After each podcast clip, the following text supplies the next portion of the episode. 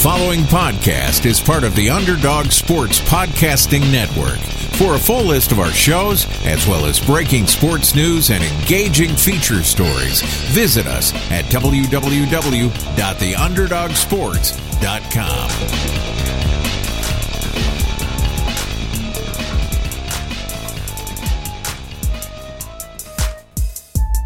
Basketball Society.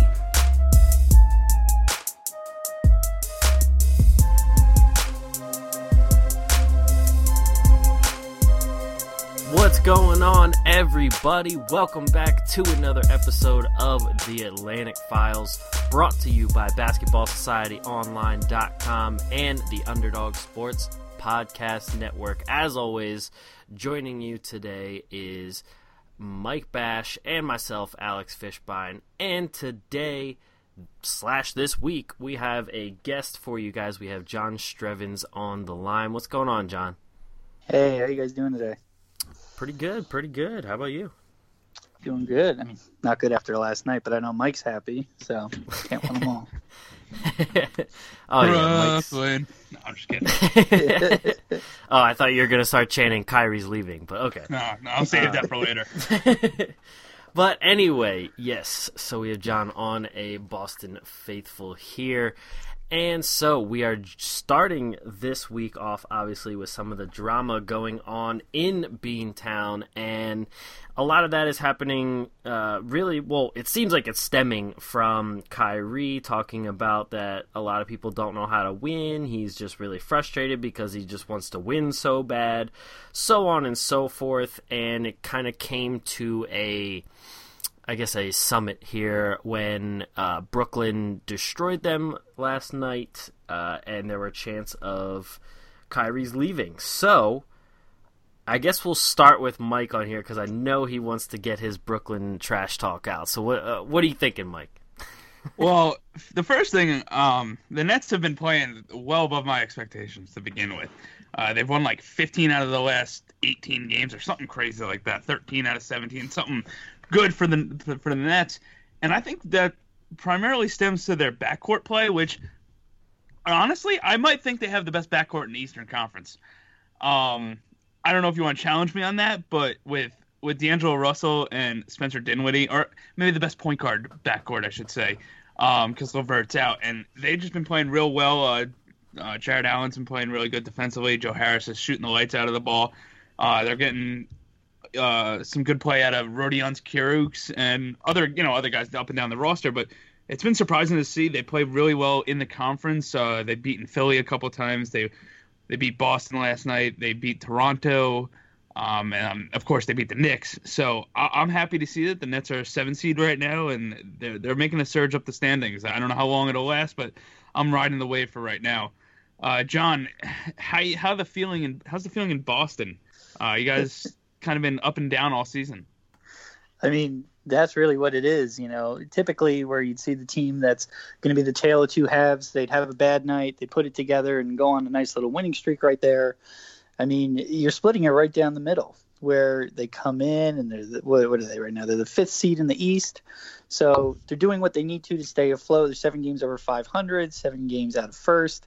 Um, but I mean, with the infighting, it's just it's just not going to end in terms of you're getting Marcus Morris getting in people's faces, and frankly, you know, I think he of everyone else has a right to be calling people, especially like Jaylen Brown, out and doing it. But when it spews over into you know second game, and then at the end of the Magic game, Kyrie and Gordon Hayward are going at it. Last night, the fans are giving it to them. So, I mean, there's some things here that they can definitely be happy about and kind of keep juicing the orange if it is true that last year was a bit of a fluke in terms of that late playoff push and who was stepping up. But I mean, there's a lot also to be happy of and kind of see. There's a still whole second half to go, and with any luck, the East will turn into the East, and the Celtics can kind of rise to the top.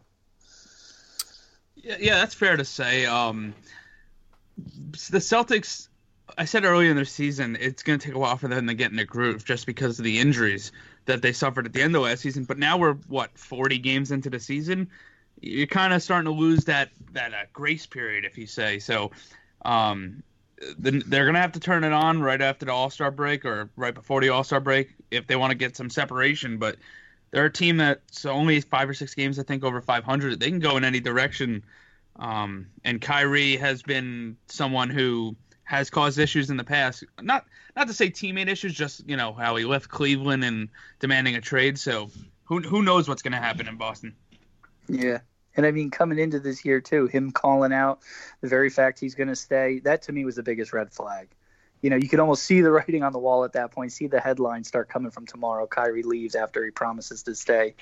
But, you know, we'll have to wait and see on that front. But to the point about injuries, you know, you get someone like Gordon Hayward. Uh, it's funny too. You just you take a look back, you you see what this guy can do, what he does, and it's just breaking my heart. I feel like every day he's taking another step back. He's trying to do something different. They're trying to ask maybe too much of him at this point coming back from his injury, but you know he's already been playing just south of 40 games a year. At 39 games already on the year. So at some point it's going to click. I'm hoping, and the shots are going to start falling, but it's not very promising looking at it in the rearview mirror.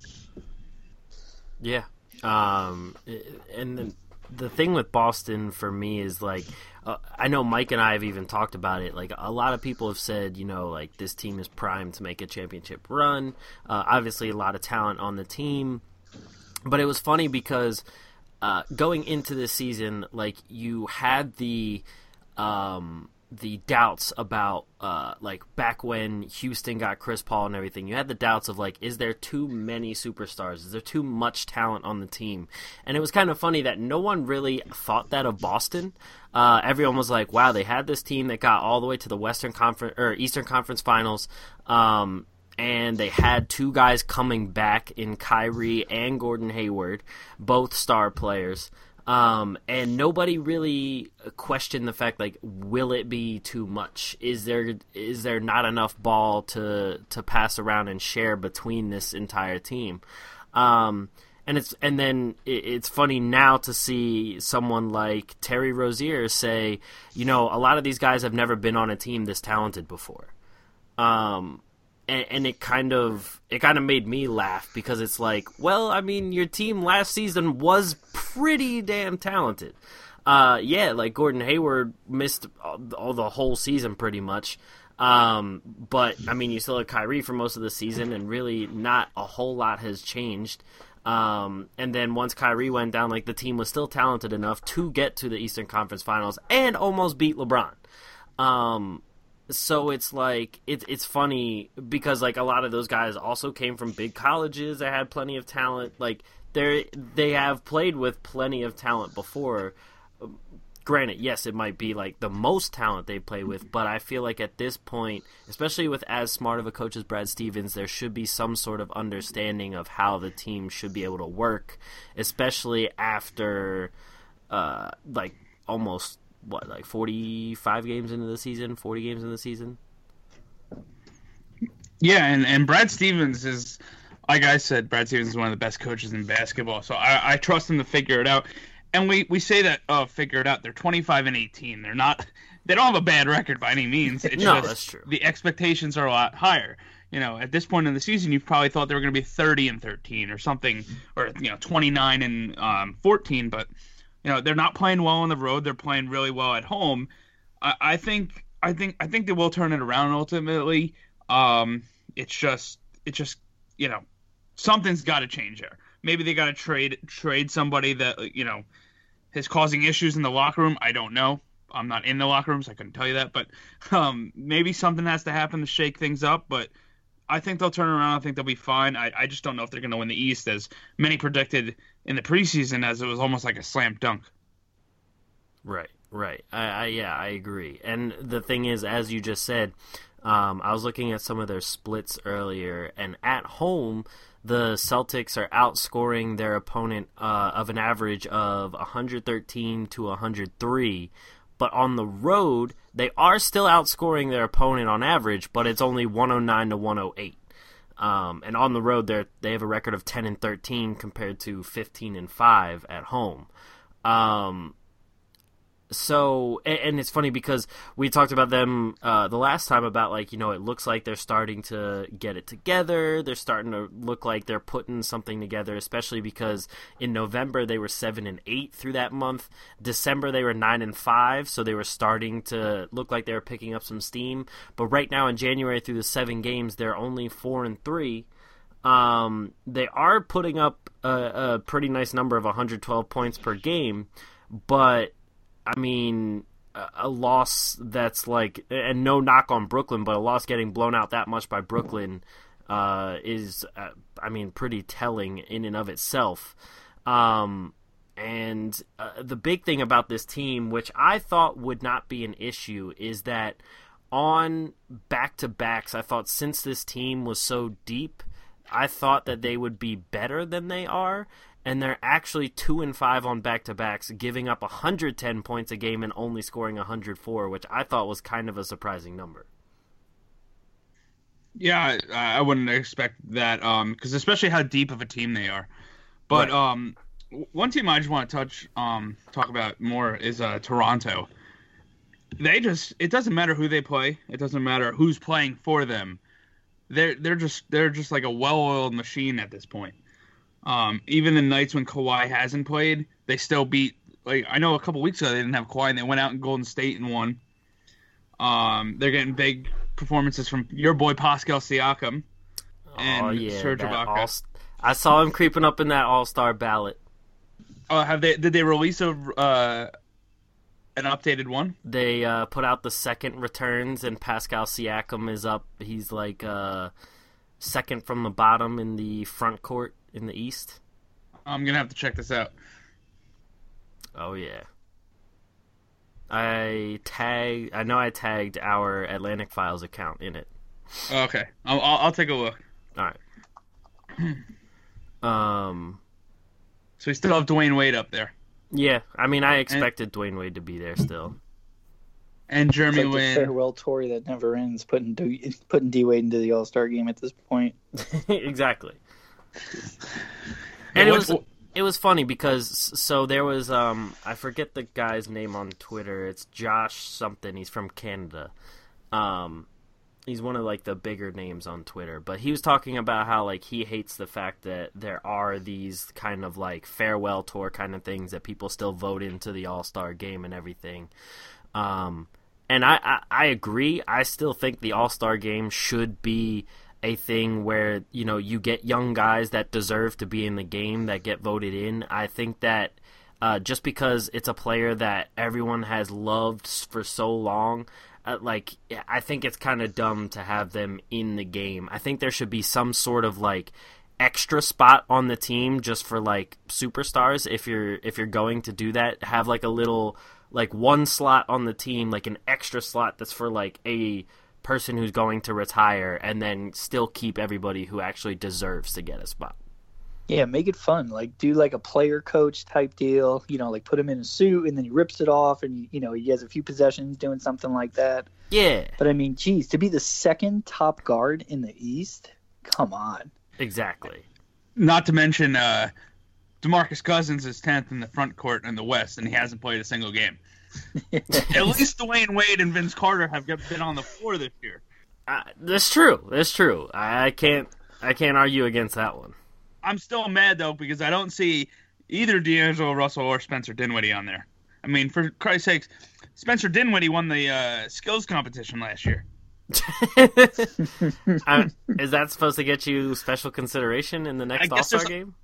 I mean, I guess there's a curse because didn't uh, Karl-Anthony Towns win it the year before? He's not in the top ten. Spencer Dinwiddie won it last year. He's not in the top ten.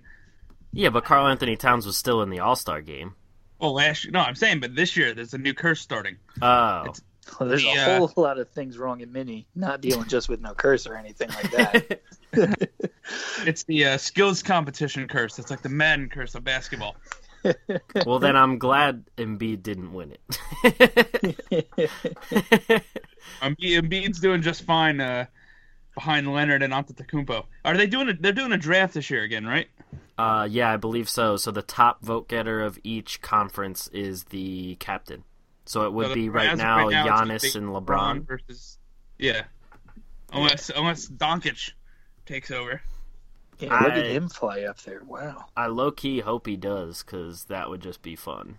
But I mean, obviously, I I mean, LeBron has been hurt. It- Weren't there rumors that he's going to be out until sometime in February now? Yeah, I don't even know if he'll be back for the All Star game. Which imagine that that'd be something. Yeah, seriously. And the whole time, the injury didn't seem like it was really going to be all that serious to keep him out this long. Did you see the video somebody tweeted out of uh, Rob Pelinka like, um, um, like pacing after the game? Oh, after the Cleveland loss? Yeah. Yeah, yeah, I saw that. So I, I I can't stand. I don't know if either you guys follow Bleacher Report on Instagram, but I can't stand the way they do their Instagram posts. Just like first off, they hype up Zaire Wade all the time. He's not even like a top 150 recruit in basketball. He gets like 10 points a game as like a junior. It's like why are you hyping this kid up? But second of all, they're they're like, oh, he's pacing after the game. But when you play the sound, they're playing like in-game music. So it's like 40 minutes after an NBA game, the the PA is still playing uh, blasting music. I was like, I, I was like, I feel like whoever's running that account doesn't actually know what's going on. They just try to make like a, a witty caption. Yeah, I mean, at the same time, I, th- I feel like that's what a lot of Instagram is these days. Is like the best. It's a game for the best caption, not exactly like what's going on. It's fair enough. Yeah, and if he wasn't pacing around on Instagram, you know, he'd be trying to sell us like tea or teeth whitening, like whatever Uh, else is flowing through people's feet at this. Uh, I think the, Casper the new one is uh, the new one is like hair products. yeah, well, there you go. You got poster boy Rob Pelinka or Rob Lowe. You know, he'll get out there and he'll sell you whatever you want, God, Rob Pelinka looks exactly like Rob Lowe. right? Tell. Uh, hold on. But it was gotta- the I think it was the picture with uh, the one where LeBron was with Pelinka and Magic, and when I first looked at it, I swore that was Rob Lowe. Oh yeah, you're like you're like, who let Chris Traeger into this game? What's he doing back there? exactly. And, and everyone's caption is like, "Who we trading next?" I was like, "Are you trading for Rob Lowe? Like, why would you be talking to Rob Lowe about trades?" I, I- you know, I- I, I wonder. I'm just looking at Rob Pelinka. I wonder if the Lakers are trying to win like a executive basketball game. You got Magic Johnson who's six foot nine, and then you got Rob Pelinka who's six six. That's got to be like the tallest, you know, duo for uh, front office executives I've ever seen. yeah, that's. I mean, that is pretty crazy. They try to intimidate free agents into coming to LA. Just wait till Rob Pelinka starts wearing the Michigan jersey. You know, then he's really going to start scaring people off. Why did, it's a- oh, he did go to University of Michigan. Was he on that Fab Five team? Yeah, he was on the Fab Five team. Was he the Super Six? he was six man of the year. Rob Lowe. Rob Lowe coming off the bench. I, I go to his I go to his Wikipedia page. It says point guard, 1989 tournament champion. Where did he put? They I thought the Fab Five didn't win. No, they Whatever. were 90 No, he- 91. Yeah. Oh, so he was there before them, and then he got replaced. Okay, okay. So they won before he got there. Or I'm sorry, he they won before Webber got there, Yep. There Yeah. you go. and then the two teams he was on with Webber and them got vacated. So Yeah, 92 and 93. Yep. Not Yeah. 90 and 91. That was my bad. okay, no, no, it's all good. I was like, wait a second. I was like, I thought they were they were known as like busts. You know, they didn't they didn't win at all. But, uh, But um, so Alex, you you don't get any New York sports radio down there in Philly, right? Uh, I do not. No. All the like I listen to like Boomer Esiason in the morning, and they're all New York uh, Knick fans, Right. and all they talk about is how the Knicks need to lose. Like every day, they're like, okay, we need to sit Enes Kanter. We need to we need to sit this guy. We need to sit that guy. Like we can't play Tim Hardaway so much because we might win a game.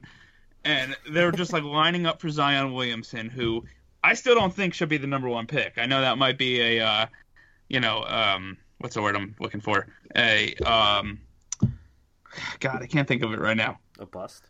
No, an arbitrary pick for not Oh. taking uh not arbitrary. What's the word I'm looking for? Like off the beaten path. That's a term I guess I'm looking for.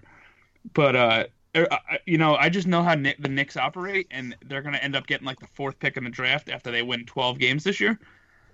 Okay. So all this tanking and then watch him not get Zion and get get like Ja Morant, who I know you're very high on Alex. Yes. But uh, it, it just it's weird to see a fan base want their team to tank. But I get it with Porzingis hurt with a lot of young players. Um, we did it do first. think, do you do you think the Nets have? Uh, I'm sorry. Do you think the Knicks have any sort of like promise? Like, it, I guess if they get the number one pick, but. Uh, I mean, they have promise for like very later down the road because Knox has been picking it up. Um, Knox had a few 20 point games, I believe, recently. Um, and if you if you take any uh, stock in it, Kevin Durant even like was singing Knox's praises as well, I believe. Um, I mean, either way, that's some big words coming from a player like that. Um, but yeah, after I mean, you got Knox. Mitchell Robinson has been a, a very nice uh, low risk pick for them. Um, Kristaps is obviously he'll be back next season, um, and you still. I mean, it, it, should be interesting to see what he brings now. Like after that injury, hopefully he at least stays the same of what he is, but hopefully his potential hasn't been kind of like shaved because of that. Um, and then really after them, looking forward, like with their young guys, you still have Allonzo Trier who's been showing some promise. Um, and then after that, like they picked up Mario Hezonja, but he hasn't done really anything. Trey Burke is okay, but I don't think he's a guy you keep around in the long term. Um, Tim Hardaway Jr. I, I don't think his timeline really matches up all that well. Um, Courtney Lee is going to be gone very soon. Frank Ntilikina hasn't been a good a good project so far. Uh, and then after that, really, you got like Kanter and Damyean Dotson, and they both like Kanter has been decent, but again, I don't think he matches a timeline, so I think he's going to be gone. And then Damyean Dotson, he's had his games here and there, but he hasn't shown anywhere near the consistency to really be a mainstay in a rotation. Um, but speaking of Kanter, do you guys think that he could be traded, bought out, and who do you think it should be that you know inquires about him? Uh, John, I'll let you go first. I mean, Kanter, what, he's got 18 million for this year, so probably going to be bought out more than anything else. Knicks will just eat that just so they can be done with him. I mean, like, sure, he's a fan favorite, he's a fun guy, he's a big quotable one, but I don't know who's necessarily going to give up that much, if not leave the Knicks with the entire check on that one. Um, in terms of like teams to go to, you know, I always think the Spurs are in the market for these big guys, especially with Powell kind of hobbling along, hobbling along with one foot at this point. He would definitely help out their front court. Uh, Clippers, kind of the island of misfit toys. You put Kanter in, give him, you know, 20 minutes coming off the bench, what have you. He'd be good to go there. Um, I don't really know if he stays in the East. You look towards the top of it, who'd be there? I mean, Raptors, Bucks, Pacers, any one of those guys would appreciate his depth. Really, you know, it's going to be whoever can body up Embiid for the longest amount of time. But yeah, I just I don't know. If I had to say if I trust my gun on something, I'd say Spurs. I think he's got pop written all over him, and I think he's kind of the next in line to fill out that five for the few extra minutes they give him. I yeah, like I, I I agree with that assessment. Um, I you know I mainly because Pop taking a European just seems natural. Um, that's that's my take on it. But uh, no, the Clippers are a good team. Uh, I just don't know. Like, will the Clippers stay in the contention in the West? Um, they were a very good story early on, and they've kind of held steady lately. But I think inevitably they're going to start falling a little bit, and then who knows what they decide to do. Um, if he stays in the East, yeah, it's going to be a team that really thinks they can go toe to toe with the Sixers or or the um, Raptors and and want size. I don't think Milwaukee's a fit for him because I think they he's kind of the opposite offensively of what Brook Lopez is, and they like the way Brook Lopez spaces the floor. So if they're gonna get bring in another big man, it's not gonna be a guy who can't space the floor. Um, I think uh, I mean I could see him going to like Indianapolis. I'm not sorry, Indianapolis, Indiana, uh, because Miles Turner kind of been banged up with the broken nose and everything. So maybe they, you know, give him a, a, a way to spell Miles Turner and Sabonis. Um, other than that, I mean, if Miami like wants to make a surge, maybe they go after him. But I, I can't see that. Cause he's kind of like a very poor man. No, I can't even compare him to Whiteside because Whiteside actually plays defense. Um, but yeah, I, there's it's a lot. It's limited, but it's I, I think in the East it's going to be a team that wants that knows like, all right, we're going to have to body up with with Embiid, or we're going to have to stop you know Giannis, and we got to get some size. But uh, you know, he, he's an interesting guy. I feel like they can get some value for him. Um, I know the money is a lot, but he is a guy who averages a double double. So, so I, I could see somebody throwing a late first if they could absorb the money but he's an interesting guy. I did see uh, somebody on Basketball Society write that buyout um, article, and I was interested to see uh, Kanter on there. Um, yeah. Is there is there anyone you think, Alex, that the Sixers go after? Uh, maybe not Kanter, but some, you think they're looking for someone? Um, well, real quick before I go into the Sixers about Kanter, I think Charlotte could could potentially be a place uh, that might look into that, especially because they do have some younger guys that they aren't playing. Um, so they could uh, potentially dangle those guys as like someone that, um, you know, the Knicks might want someone along the lines of Dwayne Bacon, um, someone along the lines of Devonte Graham. JP Macura. Like they do have some guys in there that they could throw in as like younger guys that the Knicks might want in this rebuilding phase. Um, so I like I think they could potentially be somebody that uh, could want Kanter, especially because the whole Dwight Howard experiment didn't really work out.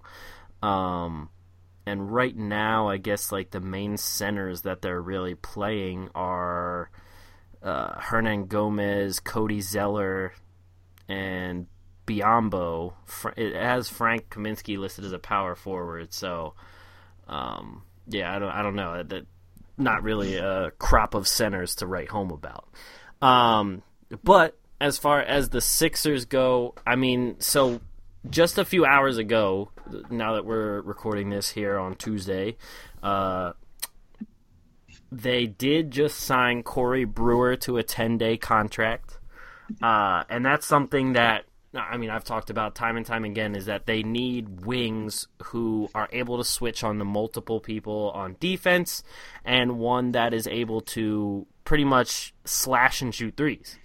Um, especially because they got uh, like when we talked about it, they they also needed that guy before they made the trade for Butler. They needed the guy that could also create some offense on his own. They got that in Butler. So now what they need is more guys who can actually can actually contribute in more ways than just one singular way. Because they have guys like um like like Korkmaz who can shoot threes, but everything else is pretty much like a negative. Um, they have somebody like Jonah Bolden who has you know been decent as a cutter uh, on offense, but everything else has been very very lackluster. They have. Uh, I don't know. I can keep going. Like Muscala, who I mean, just overall, he's been pretty terrible, just in general. Um, so there, there's a lot of guys right now on the team that can maybe do one thing kind of well, but like they need a whole lot more guys who can do everything like slightly above average just like an all around player. More guys like a Courtney Lee, like a like a Nick Batum, like somebody like that. Um, like my boy Landry Shamet. Landry Shamet has been pretty good. His defense is obviously going to take a little while to get there just because he's undersized. Oh, come on. It's the NBA. Nobody cares about defense. I thought that too until every single team picked on Marco Belinelli last postseason. No, it's okay. Only baseball is about analytics right now. We don't care about basketball. um, but yeah, so I think like they'll definitely be targeting a lot more wings. I'm curious to see who exactly enters the buyout uh, phase. Um, just to see like what kind of wings might be there. I saw something that the Sixers are rumored into or rumored about being interested in Jeremy Lin. I don't really know all about that. I, I don't think that's a. I mean, I guess he could be like a six, a decent six man. Um, but if you're telling me that I have to trade T.J. McConnell for him, I'm saying absolutely not. Uh, well, you wouldn't trade T.J. McConnell for Anthony Davis, so exactly. So I'm definitely not trading him for Jeremy Lin. uh, yeah, uh, John. Just in case you didn't know, uh, Alex has a love affair for T.J. McConnell. Yes. yes. Surprise he rises to the top out of everyone in Philly. oh, it's TJ over everything every single time. Um, wasn't wasn't he there through the process? Yes, he's okay, one of that's... the one of the OG processors. One of the first, and he'll be one of the last at this point. To get everyone locked up. It, really, the only ones left are him, Embiid, and Brett Brown. The other two, yeah. the other two were Covington and and Saric, but they got traded. They got swapped out for Ex- good old Jimmy Butler, who complained with what two weeks into his tenure. How long did it take for him to start fighting? Pretty much, just a few. Uh, pretty much the weeks. first night. Probably get enough shots. oh, Jesus Christ, Jimmy Butler, come on. He wants more pick and rolls. Obviously, he just wants to run fifty pick and rolls a game. Um, but yeah, so I'm curious to see who enters this this buyout phase here um, because I, I don't know. There, there's like a lot of guys that they're in that three and D kind of category, but they're not solely three and D. Like they have some more well-rounded skills with them. Like if they had a guy like uh, Otto Porter, like he would be perfect. Obviously, not the kind of contract he has because that's a lot of money, but uh, somebody like that. Like I would love to see somebody like Otto Porter, Batum, those kind of guys on the team. Um, and I'm hoping they go after somebody like that that can actually like switch on to different people. Because the moment we face a team that has more than like two or three wings, uh, the whole defense goes to crap. So. What do you think about going out, you know, through trade or through buyout, through whatever means you gotta, getting someone like JR? He's got 14 million this year, 15 million next year, non-guaranteed. You know, he hasn't played since oof, what is it, end of November at this point. So obviously there'd be some ramp up time, but that whole point about three and D, guy's been shooting just about 35% or better from three basically his entire career. And obviously he's in the twilight now. He'll probably only give you what he give you 28 minutes last year. But especially on a team like the Sixers to come in, put up two or three, you know, threes in any given sprint, what do you think he would bring to the table? I honestly would not mind having him as a sixth man at all. I think he could be that kind of like lightning in a bottle kind of offense for you, um, even at where he's at in his career right now. Um, so if they could somehow like get him for something cheap ish, um, I think it like I think it would work out very very well. Uh, like if you know we gave up some of the the guys that are still like towards the end of the bench, but some of the younger guys, I would probably do that. Um, at the same time, if we had to give up like anything, like if we had to give up a first round pick or anything close to that, I would probably say no. I don't think it's worth that much. Yeah, I don't think you'd have to give up that for Jr. I think just somebody taking his contract would be as, as much as uh, the Cavaliers would want at this point. Maybe some, uh, I don't know. There's no uh, international bonus pool money to throw around, so I don't know what you could trade around in the NBA. maybe you could trade uh, trade exceptions, or is that the equivalent in the NBA? Um, I think you can trade trade exceptions. I feel like I feel like Cleveland did that before with LeBron. No. No, I know, uh, you you can trade trade exceptions. I oh, don't know how oh. they. I really don't know how they work in proposing trades. I only know how they work once you get them. Oh yeah, I'm not really sure. The but so the, the biggest thing for me is with the Sixers, like we still have yet to see a lot of people because they've all been hurt. Like I've still I haven't seen Zhaire Smith step on the court. Um, and he's apparently supposed to be like a very very good defensive player like right off the bat uh, with like at least some remnants of offensive talent.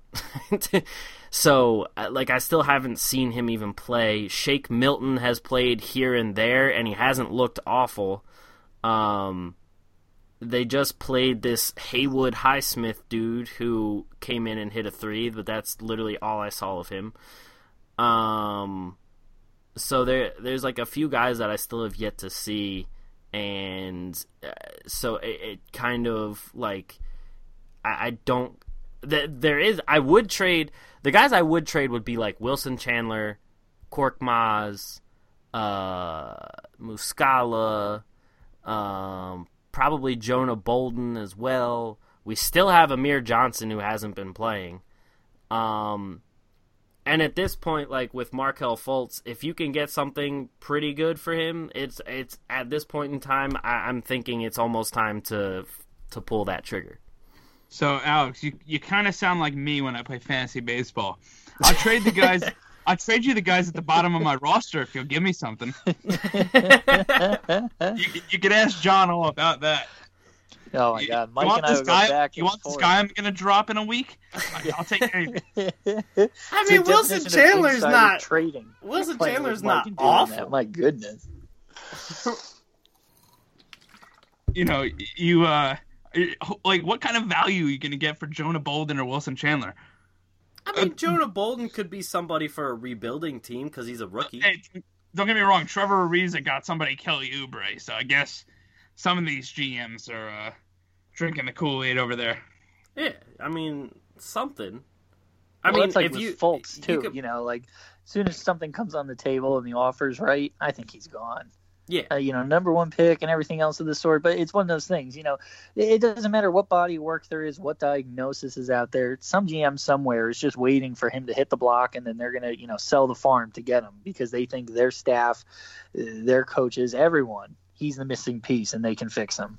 Oh yeah. I, mean, I, I with uh with our track record, I wouldn't mind taking him in Brooklyn, but you know, do you want uh what can we give you guys? You want Ed Davis? Not really. You want, uh, you want uh Treveon Graham and uh and uh, we'll give you Rondae Hollis Jefferson. How about that? I'll take Ron- I'll take Rondae for another guy who can't shoot. I'll take Rondae, but I also want Joe Harris. No, no, no, no. Right, Harris is not on the table.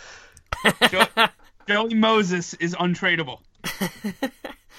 Come on, you know, you know, Joe wants to play with TJ. Come on now. Be the most unathletic backcourt in the history of basketball. it'd be like it'd be like the 1960s all over again with Bob Cousy. but no, if the looking at the Knicks, if they wanted Fultz and they gave us somebody like Courtney Lee and uh maybe Courtney Lee and either Tim Hardaway or Kanter, I would do it. See, here's my problem with trying to trade away Fultz.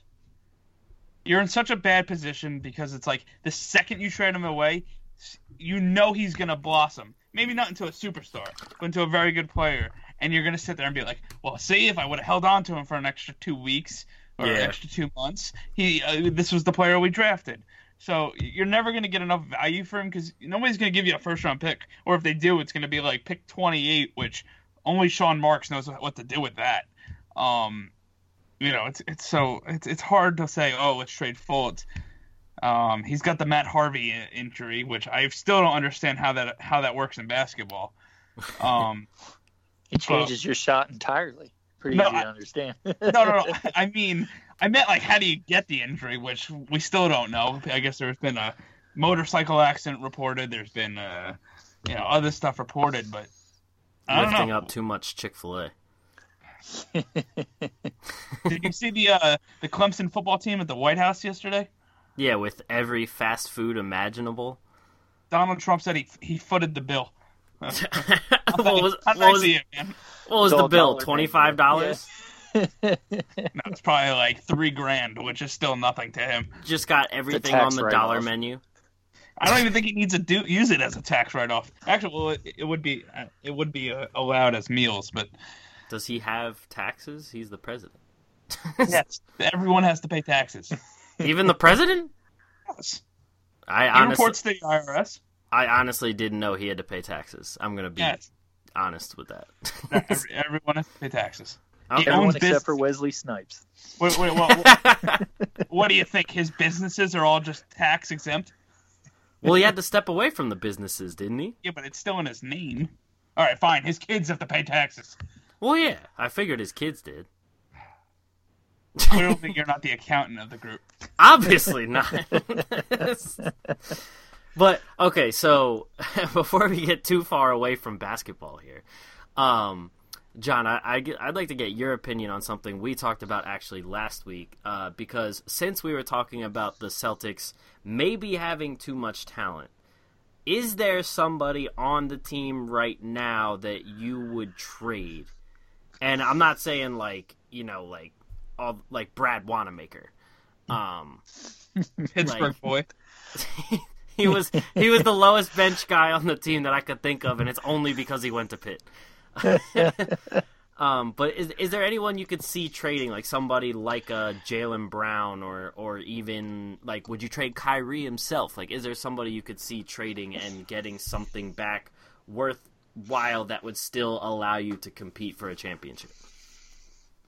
That is a very interesting question because it kind of comes back to the conversation, you know, that we just had about Fultz, where you talk about, you know, like if you give up on him and he turns it around two weeks later, are you kicking yourself? Because Right. you know they've got what like uh, one of the top ten youngest teams in the league, so I don't even know if the guys who are struggling now, if this is who they are, or if this is just their natural bumps in the road. You know, you got Terry Rozier, he's clearly not going anywhere. Marcus Smart, uh, while it looks like they would have let him go last year in free agency, like, you know, he's locked up, so I don't think they're going to turn around and dump him just yet. Realistically, I think if they really wanted to try and make a big move and shake things up entirely, and he's one of my favorite guys, so it's definitely going to be heartbreaking. You almost got to move someone like Marcus Morris. And Ooh, he's so integral to what they do. You know, he's having this like all star freakish year out of nowhere. I mean, what's his line? I was looking at it before. He's literally three free throw points away from having a 50 40 90 season. So, like, if you're going to do that, I don't know who the hell you would give him to because you'd probably just be facing them later in the playoffs, considering he's on an expiring contract. He's at 5 million. Right. But, like, that would be the guy I would point to because I know it, knowing Danny Ainge and how he's kind of, you know, kind of turn every single one of these players into a pick right thereafter. That's what I would have to say because everyone else, they're just a role player. Like like I just said, given Boston's position in the hierarchy of things, anyone they give away is potentially someone they got to go for. I think if someone wanted to sell some tickets, you know, kind of do a late season push of their own, one of these borderline teams, like what you got the Magic at the ninth seed, one game behind Charlotte for the eighth, two games behind Brooklyn for the seventh, and who's in the West. I mean, the Lakers, it's, you know, that's almost who they're looking for. Someone like that can come in, find their own shot, and get the hell out of the way once LeBron comes back. That's who I would point to. But would I be happy about it? Absolutely not. Do I think it would be a smart thing if it's going to a contender and, you know, that pick all of a sudden isn't number like 13 that Ainge could hit and now it's, you know, 25, 26? Probably not because those odds are significantly shorter. But he's definitely who's going to feed you, that's for sure. He's definitely going to help your future out if you do move someone out of the way. I like that answer. I do. Uh, that is a good one, and I mean, it, I I think it would be interesting to see the team dynamic if you got rid of Morris, just because he's also kind of been. I don't really want to say the glue guy because I don't think necessarily he's been the glue guy, but just that enforcer type and the guy that does have everyone's back for. I mean, until he got in a little argument in a A timeout. little argument had to be separated from Brown, but but uh, I, I would just I would be interested to see the team dynamic if the, if he was shipped out, um, just to see if maybe you know someone else would step up as a guy as the fiery vocal guy, or if uh, the team would be just kind of I don't want to say more like mellow, but just like not as you know like fired up all the time with a guy that since they don't have a guy like that around. Right. And in doing that, in moving that, you already have Horford, who's your oldest player. You know, he's the only guy on the team who's been playing more than 10 years, 32 years old. Feels like a grandpa watching him run around this year. You know, he's been on the decline for so long. And I just think of a few days ago when Kyrie's like, we need someone with like 13, 14 years experience, someone who can come in, you know, kind of tell us it's a, it's a marathon, not a sprint, and get everyone into place you definitely lose that that toughness edge of it, and then you've got you know kind of like uh, one of these quiet titans in Horford, more in the mold of Tim Duncan than Marcus Morris. So you take that away, does the team crumble that much more, or do they kind of find their balance, figure it out, distribute the ball? There you go. You know, it's, it's always it's always weird when you see guys like this, especially on a team like the Celtics. When Morris is having this career year, he's taking all these shots, he's making it at such a rate.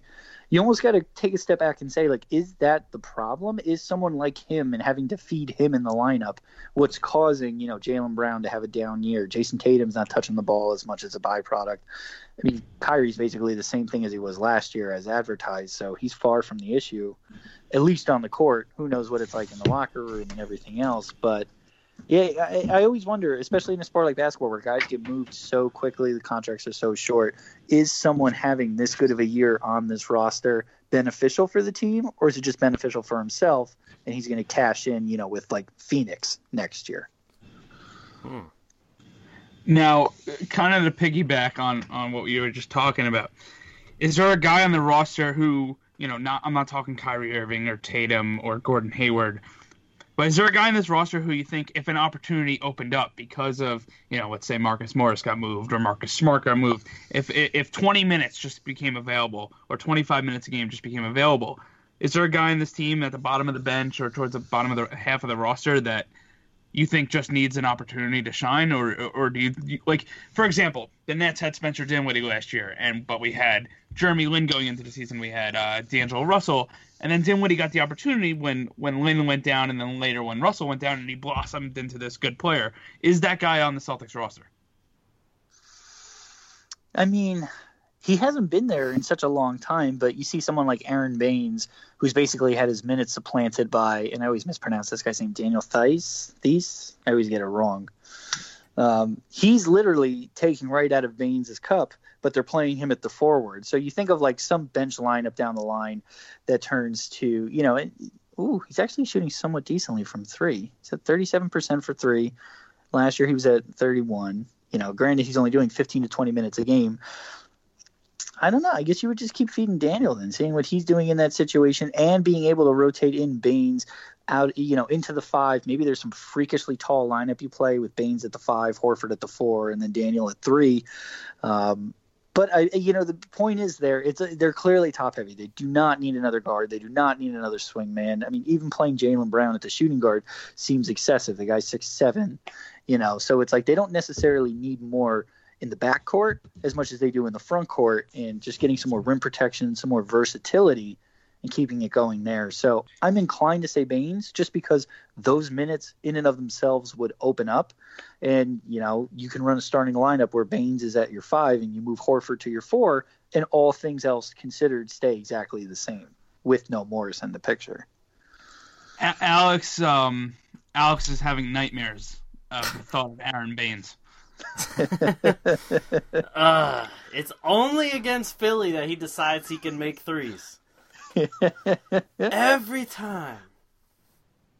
Oh my god. He's we, coming, man. When we, the man we, bun won't go away.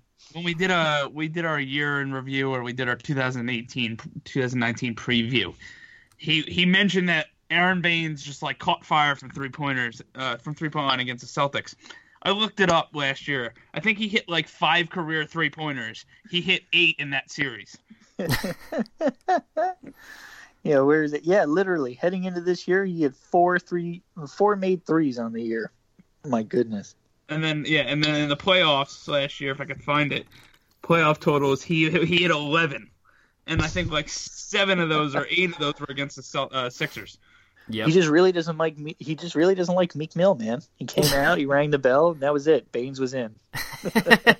Baynes, was like, it was like uh, remember Cam Newton when the uh, when the Giants like took a lead in MetLife Stadium a few years ago. He just made this like face. He was like, "All right, it's time," and then. that, that was Aaron Baynes once he saw the bell ring. It's, it's time. I'm spotting up in the he corner. was I'm- ready to I'm- go. Oh my god! But no, I, I definitely hear that. Like I, I I love all those points, and yeah, I've I've been a proponent of Tice, Tice, however you say his name. Um, I, I do think he is definitely a good talent, just waiting to be kind of unleashed. Um, he's shown like very great flashes, also like uh, in the times he does get to play. So yeah, I definitely see that from him.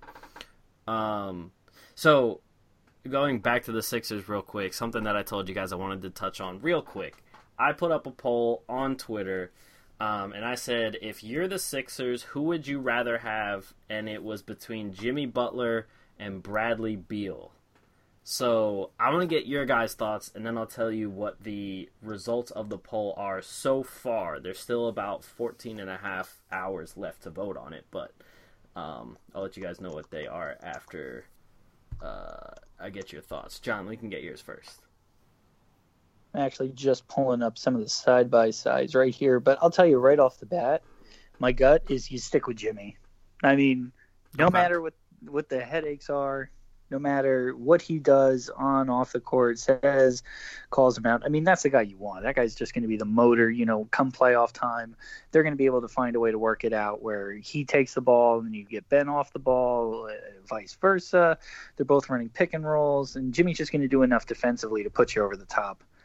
Uh, Bradley, he's kind of just we know what he is at this point.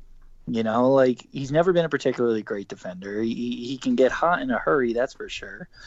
But even looking at it now, you know, never been a particularly great three point shooter. Overshot over 40% one, two, three times in his career.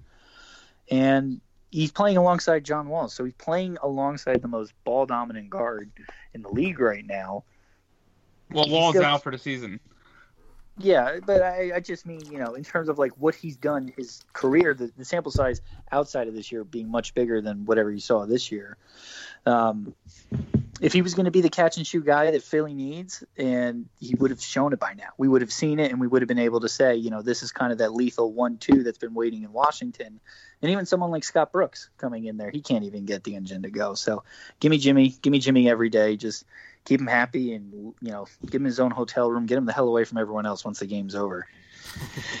the main difference to me between Beal and uh between Beal and Jimmy Butler is Beal has a career record of 0 and 1 at the Rutgers Athletic Center. Oh, Meanwhile, God. Jimmy Jimmy Butler, I don't I know I don't know how many times he won at Rutgers, but I know he did because I saw Marquette beat Rutgers. So Bradley Beal can't beat Rutgers. How do you expect him to beat the Boston Celtics?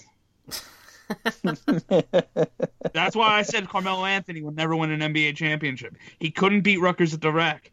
How is he going to win an NBA championship? How is he going to beat LeBron James or, or or Dwyane Wade or whoever the hell he has to play when he can't be, he couldn't beat Hervé Lamizana and uh and um, Marquise Webb. Yeah, I know. You guys don't know who those guys are, but like, Hervé Lamizana was Samuel Dalembert's cousin, and uh, Marquise Webb was a six foot four guard from the Bronx or Brooklyn or something. What if what if Melo joins the Warriors? Um, I don't know. Well, I don't think he'd get any. Well, where's he gonna play? Oh, I don't know. Why He's would he? just going to collect his ring? He'll leave. You know, Yeah. he'll be like, "Thanks, guys, see ya." and then he'd prove you wrong. Well, it wouldn't be him beating the Warriors. It'd be. I mean, it wouldn't be him beating the. Never mind. That was like Peja getting his ring with Dallas all those years ago. Everyone's Yeah. like, Peja Stojakovic, NBA champ. Like, word? This is still a thing? Or it's like Robert Horry being a seven-time world champion. He made three shots, and he's Yeah. the greatest champion in uh, the modern era. Dude, Or there big shot was, Bob, uh, man. there was uh, Gary Payton on Dwyane Wade's Miami Heat team, I always forget about that. and J- I think Jason Williams was on that team too. So Too. I just saw Bleacher Report uh, tweet this out real quick. So you know how they had the Kyrie Irving uh, chants at, at the Barclays Center last night? Yeah. Well, in Indiana, Kelly Oubre was at the free throw line and they were chanting "John Wall hates you." That's great, man. That might be the best perfect. one yet. oh, I love that. That's hilarious. But um, but going back real quick, so personally, I do like Bradley Beal, um, just because of the fact that when he has not played with uh, John, like when John Wall has been hurt or whatever it may be, um, he's actually shown quite the ability to uh, actually like distribute and really work with the ball. Um, it, it's been pretty surprising to watch. Like at first, when uh, he really got like a good chance to start playing without Wall. I think it was last season. Wall had a big uh, length of absence because of an injury again, and he had some great games. I mean, and then I think it was just last night or the night before he just put up a forty point triple double. Bradley Beal did. Um, and I think the the big thing with Beal for me is, uh, to your point, um, he has, uh, to, to John's point, he has played with one of the most ball dominant point guards in John Wall. Um, and that is somebody who, you know, uh, like kind of just holds the ball and actually waits for an assist. Like I, I, I kind of relate him to Rondo in terms of passing the ball because it does look like he just kind of waits around for somebody to uh, like move around and then he finally will pass it at the very last second to get an assist, almost like you're the point guard playing on 2K. Um, but if you have a guy like Ben Simmons who really to me doesn't seem like he uh, owns the ball that often, especially not as much as John Wall.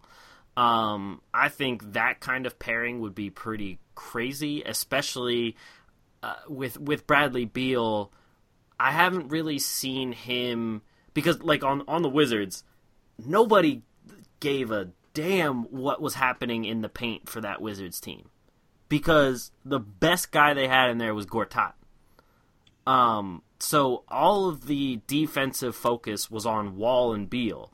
Sure, you still have Otto Porter, but most of the time you can have one guy on him and it can pretty much neutralize him. But with Wall and Beal, all your focus is on them. But with the Sixers, your focus, like, I would say 60% of your focus is on Joel Embiid. And then the other like 30% would be on Ben Simmons with the last 10% on Bradley Beal if he was there. And I would be curious to see what kind of damage he could do um, in that aspect. So personally, I would actually prefer Bradley Beal, especially because right now he's only 25, and that links right up with Simmons and Embiid uh, age wise. Um, and the poll that I have on Twitter right now is 65% Bradley Beal, 35% Jimmy Butler on 103 votes. Mm. Fair enough. Beal doesn't cause as many issues, so I guess that's why. That's Yeah. true. I mean, I feel like that's definitely part of it. Like, I think there's a little bit of recency bias just because of all the issues that Butler has been causing.